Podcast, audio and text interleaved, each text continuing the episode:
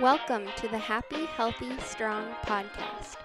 Our goal is to educate and empower listeners on their journey to a happier, healthier, and stronger life with a focus on holistic and natural healing.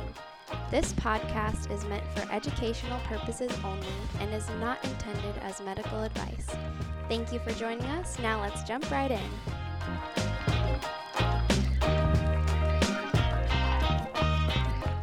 Welcome back to the Happy, Healthy, Strong podcast. Today we are going to talk about a bunch of different ways that you can decrease your toxic exposure. So this is something we've alluded to a lot in different episodes um, with just all the different ways that toxins can come in and affect your health. But today we're going to kind of go into more detail on what these toxins are and how you can swap them out of your life. So I thought we could start by just both sharing a little bit of our background on how we've done this personally. Yeah, so uh, I got introduced to this topic when I was part of a, a chiropractic organization called Maximized Living. They had these what are called five essentials, and uh, minimizing toxicity was one of the essentials. So I got to be overwhelmed with all the toxins that are in my everyday life through just w- lectures and stuff that the different doctors would give, and then there was books that we would read that would also explain it. Um, so kind of the big big ones for me and for my family at the time, um, we were looking at stuff that we were cleaning with. You know, stopped using like regular dish soap, um, dishwasher fluid, um, stuff that we'd be cleaning the counters with. And that's when we found, I th- I'm pretty sure back then, we found Seventh Generation, um, just kind of a la- making a, what we would call a lateral shift to a less toxic product to clean. Mm-hmm. Um, I wasn't wearing makeup, so I didn't have to uh, make any change there. But things like deodorant and toothpaste and um, mm-hmm. soaps. You know, so we went to like Doctor Bonner's mm-hmm. um, soap, using soap, switched away from using shampoo to just using that for everything.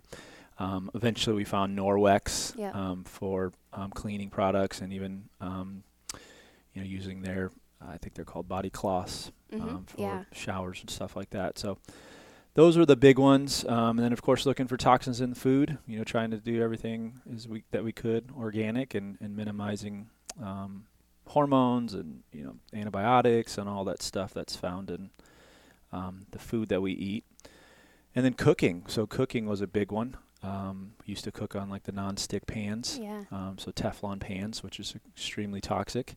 So then we would switch to, you know, stainless steel or, or cast iron, ceramic, something like that to to try to minimize those minimize those toxins. So I think that, yeah, that was probably the bigger ones. That How one. long would you say, like, the process was from start to finish? Because it is hard to, like, not just want to, when you hear all of this and find it out, you're almost like, I want to switch everything out. I want to buy everything new. Right. So it can be very overwhelming. Right. Yeah, I mean, if I'm remembering correctly, so when I started to learn all this, we only had one child, um, or maybe two, but Creighton was, my second child was, was probably very young. So it was, it was pretty easy for us. We were also pretty young in our marriage, so we didn't have a ton of stuff. Right. Although we did get like this big, um, cooking thing. Like uh, my wife's parents and her, um, brothers and sisters all came together and brought us this, bought us this like s- five, six hundred dollar cooking set. That's awesome. But it, w- but it was all. Oh. Before, I see. Yeah, we got. So we were like, "Oh, okay, mm-hmm. we can't probably throw this stuff out." So we started to switch out. So we just bought one, you know, stainless steel pan, and that's what we did the majority of the cooking in. But we still use some of those other things. Yeah. Um, you know, again, we we got minimized um, the makeup and stuff that Emily was using. The deodorant thing is pretty easy switch. The p- toothpaste thing is a pretty easy switch. Yep. Um, so it wasn't like, okay, we need this list and we got to go to the stores and, and make mm-hmm. sure that we get rid of all of these things. It was kind of picking a, an item one at a time and switching it out as much as much as we could. Yep. Yeah. Yeah. Yeah, that's awesome. So for myself, um, I would say after already making healthy lifestyle changes, like cleaning up my diet and starting to exercise more, I really thought, which I think a lot of people think, that that's all there is to it, and didn't think anything else about the other stuff in my life. And then I remember watching like a YouTube video, and it was a makeup artist, and she was talking about how she was struggling with infertility, and she was worried it was connected to the makeup that, mm. that she was constantly wearing and trying and all these things. And I just remember being like, hold on, what? Yeah. That can affect your fertility? And I genuinely assumed that if something was sold on the shelf at a store, that yeah. it was safe enough, that especially with, I thought, okay, maybe it's like, could cause like an allergic reaction or something kind of right. minor like that. But when I found out that infertility, cancer, you know, developmental delays and stuff, if you're pregnant and the baby and all kinds of stuff, yep. um, was linked to like almost every product that you see like on the makeup shelf. I was just appalled. Oh yeah. I was very, I don't know, upset and offended, I guess. So I immediately, I had a great resource in Jill Bakken, Jarek's mm-hmm. wife, and I immediately dove into research and kind of came alongside her and just started, like, I switched out everything makeup-wise, and then that was kind of my entry point was makeup, and then I started gradually switching. As the more I learned about all the other products, the more yeah. I started switching. Trying some D I Y recipes, you know, for like cleaning stuff. Sure. You really can do a lot with vinegar and lemon juice and baking soda, but also finding some just that's a, sometimes a lot to right, right, to right. make that stuff. So just finding safer alternatives. But all right, so that's kind of my story on that. So first I wanted to just highlight some common toxins. I think it's really important for people to at least get familiar with a few. I know ingredient labels are really um, intimidating and like a lot of long words, but if you can just remember a select few ingredients that you say, like, I'm always going to avoid products that include these ingredients, that that would be a really great starting point. And mm-hmm. this is a few of those really big hitters. And yeah, it's, There's we're just scratching the surface here, though. Like, there's so many that are so dangerous. So if you really are interested, you could, I'll give some resources where you can do a lot more digging into this stuff. But for personal care products, we're talking about makeup, shampoo, lotion, deodorant, sunscreen, toothpaste, all of that. The average woman exposes herself to one hundred sixty-eight unique chemicals through her personal care products every single day. And that's a lot. And for men, it's eighty-five, so men aren't quite out of the, in the clear here. Um, but that is a really scary number, one hundred sixty-eight chemicals that we don't know, you know, if they're good, if they're bad, whatever. So a lot of people might say, why does it matter? Because these things are just things that we're putting on the outside of our body. But the skin, with all of its pores, um, it does absorb about seventy percent of whatever it comes into contact with, which goes into your body and into your bloodstream. Yeah. Yeah, and, and just to say one real quick thing there on this kind of topic of are, are they dangerous? We don't really know, because unfortunately there's a lot of these chemicals that can just be brought into Um, into products and stuff that we use that aren't really tested very well. And if there is any sort of test, it's like a short-term study to see if there's any immediate reaction to anything. Kind of like you said, is there a skin reaction? Is mm-hmm. there something like that? There's no studies on what's the long-term effects of, of these things. Um, or what's the long-term or even short-term effect of if I'm mixing a hundred some chemicals and then putting right. them in, on my body or in yes. my body.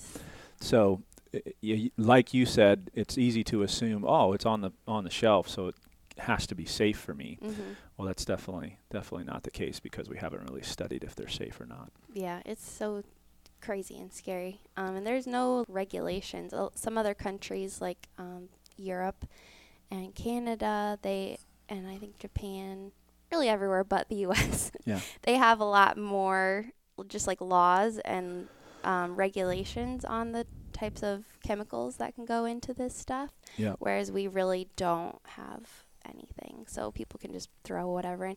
They actually don't even have to disclose ingredients on the label, so that's scary. And that actually brings me into the first thing I wanted to talk about um, within personal care products. It's synthetic fragrance, and this one is scary because it can, it's just a blanket term.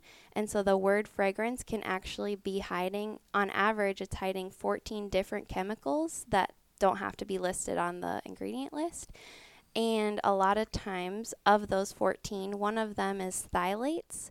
People have probably heard of this one. I feel like awareness is raising, but it's a really dangerous one for hormone disruption, like we've talked a lot about, and especially like if you're pregnant and you're growing a baby, it could cause problems with the development of the baby. So it's very important, especially for pregnant and breastfeeding moms, to avoid phthalates and therefore to avoid fragrances.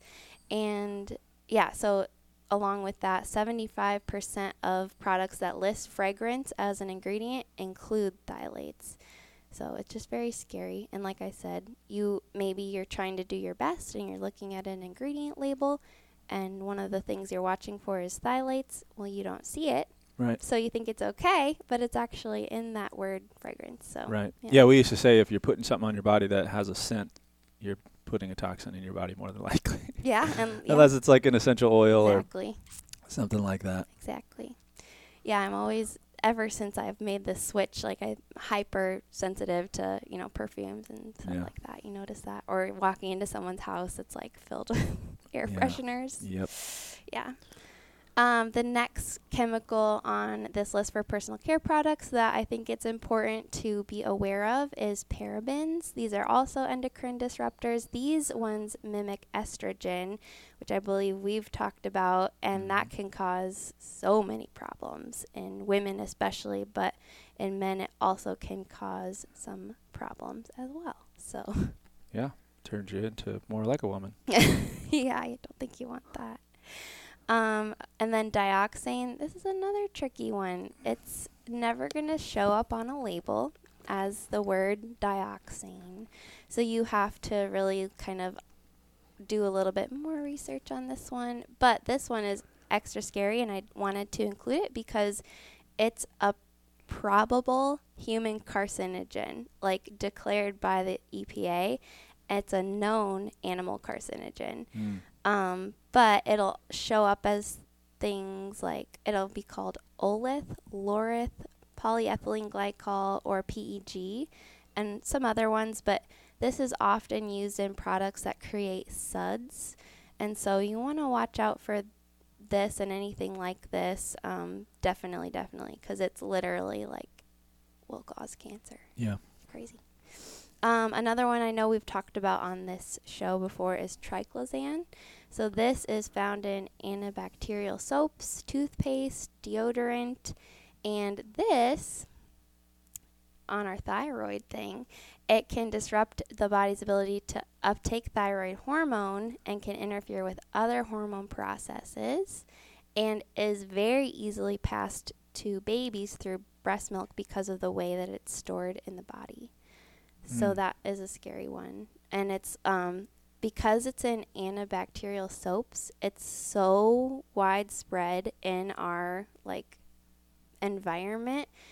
It gets into the water as well. And so that's why it's important to like have filtered water, just because once antibacterial soap came on the market, I think everything like switched to it, yeah. like without question, you yeah. know, without people questioning whether it was okay or not. So, oh, and I just wanted to note that I got a lot of this information from a website called safe cosmetics dot org, and this is a super awesome resource. You can look up these different chemicals, and it tells you all the products that they're in. It tells you um, the health concerns and the different names that you'll see on a label, and they are in connection with the Breast Cancer Prevention Partners, which is a great organization. Focus on preventing breast cancer before it, it starts, which has a lot to do with the stuff we're talking about. Oh, yeah. So that was kind of a, just a hit list for personal care products. The next big one that I wanted to hit on was indoor pollutants. Um, indoor air is usually a lot more toxic than outdoor air. Burning candles, which is super common, of course, um, gives off chemicals that are considered more or as dangerous as secondhand smoke. Um, it's just because of when the wax is burned, it creates a couple of chemicals that are known carcinogens. And a lot of, on top of that, a lot of the wicks and candles will contain metals such as lead that is released into the air. And then, not even to mention, but a lot, most candles include synthetic fragrance as well, which you're breathing in. So candles is a big one. Um, it might smell good and make you happy at the time. There's definitely clean options for candles. Sure. So look for like a clean burning wick is a really good idea. And if you can find a candle that's a clean burning wick and um, scented by essential oils only, a lot of times the, uh, they'll just throw that on the label, yeah. but it'll be mostly using synthetic fragrances. So if you can find an essential, but you might as well just get a diffuser and diffuse essential oils instead. Yeah. Um, it's a safer bet. What are those? What's that big candle company that people? Yankee Candles? Is that what it is? I don't know. That's like, Uh-oh. I remember going there in the mall, like oh, as sure. a kid, and just the smell. Yeah, strong. That's what comes to mind. Or, well, like Bath and Body Works, I guess I'm thinking sure. for a lot of fragrance and home smells and stuff, too. My mom, I still can't get her off of those wall plugins. I've tried oh, yeah, so yeah, hard, yeah. and That's I'm working so hard. Yes, yeah. Yeah, she just... She won't give them up. Mom, if you're listening. Or the people that have the tree thing on the car. When they oh, yeah. Yeah. So uh, Norwex actually makes a little thing that you can hang from your rear view mirror that you just put a few drops of essential oils on. Nice. So I use that. Um, okay. So then V O Cs. Maybe you've heard of this. It, there, it stands for volatile organic compounds. This is... something something that's given off by paint, candles, laundry detergent, air fresheners, um, like anytime you open a permanent marker, that just like that harsh smell that you get, that's giving off V O Cs. And so anytime that you can decrease the exposure to V O Cs, especially if you're pregnant, um, is a good idea. So they do sell different, like if you're painting a room, they do sell low V O C types of paint. Mm-hmm. Um, and just always make sure you have good ventilation when you're doing that kind of thing. And then, of course, cleaning products is a big contributor to your indoor air quality. There are no federal regulations of household cleaning products. They do not have to inclo- disclose ingredients. And the average cleaning products product contains more than sixty chemicals, so that's really scary. And then, and these are, I mean, I remember as a kid when my mom would say, like, you have to be careful when you're cleaning the bathroom, you can't use, you know, this at the same time as that. Mm. Like, that should be a major red flag. If you can't use two together because it might create like a gas that would knock you out, like, there should, why do we even have those things in the house, right, you know? Right. Like, there are other effective ways. So, yeah, ammonia and chlorine are a lot of times in these things, and anything that just, like, smells harsh. I think for a while, because I was raised like that, I was kind of accustomed to think, like, okay, it's not clean unless it smells sure. clean. But I have, I've made some of my own cleaners, and I just add like a lemon or lemongrass essential oil, and mm-hmm. that gives me like the clean smell mm. that I'm looking for. So um, yeah, so cleaning products is a big one. So moving on from, so that was just to bring like awareness to these things. Now I want to talk about how you can actually make these decisions when you're in the store or just like looking to make these replacements in your life. So, of course, pay attention to ingredients um, if you can find them. If you, if it's a product like this and you can't find the ingredient list, it's not safe. I would yeah. say it's probably just not safe. So right. I would just not buy it. Um, and then, like I mentioned earlier, pick a few of the common ingredients that you can commit to memory and just always look. This one's really good for personal care products. Like anytime you pick up a shampoo bottle, like be looking for parabens, phthalates, you know, laureth is um, one of the ones, like sodium laureth uh, sulfate. sulfate. Yep. Yeah. Mm-hmm. So if you can just remember a few of those, then that will help you if you're just like on the spot. And it it might still have something in it that you're not aware of, but at least if you've, you know, gone through your list of five things and those aren't in it, then you're you're getting better. Like you said, like lateral shift, right? Yep. Like it's maybe not yep. the most ever. Yeah, I mean, and you're going to get to it with mentioning some resources to just kind of help you in this, but mm-hmm. I, I think even if you were to study and know all the chemicals that are bad for you right now, and then you committed them to memory, and then you're going and you're looking, these companies, obviously, they're trying to sell products, so they pay attention to what do people know. So they're like, okay, people know that sodium lauryl sulfate is bad, so let's just put something in that's going to do the same thing that doesn't have that name, mm-hmm. but potentially is even more toxic than sodium lauryl sulfate. Like the B P A thing, it makes right. me think of that. Yeah, yeah. so th- they try to, to navigate this whole thing so yes. that they can continue to sell their products and try to keep quiet that it's actually toxic. So yes, know these, but there's people like these apps and stuff that you're going to talk about that are always looking for updated information about, okay, what now what toxin are they using? Mm-hmm. So that way you don't have to continually be knowing what the latest toxin is. Yeah, because that's like impossible, especially for people who aren't like doctors. And sure. um, that also brings us into the greenwashing topic. It just ties in. So greenwashing is just a term that we use in like the, the clean beauty industry where it's, well, yeah, it's super common these days because of the trend right now and because the awareness is on the rise of all the chemicals and stuff.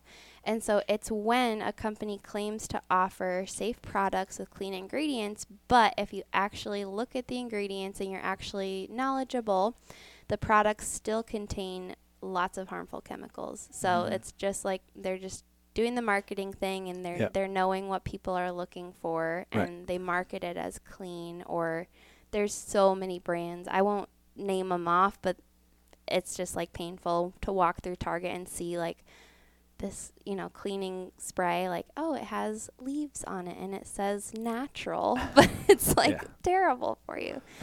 Um So yeah, all they a lot of times will claim natural ingredients, but it still uses synthetic fragrance, parabens, petroleum.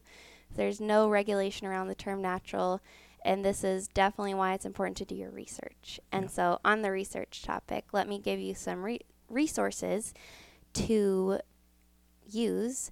Um, the main, m- probably the most widely known resource for all of this stuff is called the E W G. It's the Environmental Working Group, and their website does have a wealth of knowledge, um, cleaning products, makeup products, lots of other things where they'll go through. You can search like Clorox wipes or something on there, and it, you can find it, and it'll break down the ingredients and it'll rate them on a scale and tell you like how potentially harmful all these different ingredients are. And I, I think for cleaning products, it r- gives it like a grade from like A through F or something like that. Mm. Um, it's by all means not a perfect resource because I think companies can pay to, sure. to like get on there and so that kind of thing. But it is a really good start if you are just kind of getting into this and you're not sure. Um, and then there's a couple of apps that you can put on your phone. This is mainly for personal care products. So the E W G has an app called Skin Deep. And then there's another app called Think Dirty. And there's more out there, but these are probably the two biggest ones um, that are just really good. So they allow you, if you are at the store, you can pick up a shampoo bottle. You can scan like the code, and it doesn't always work, but a lot, sometimes it works. Yeah. And it'll pull up the product, and again, it'll break down the ingredients, rate it on a scale from one to ten.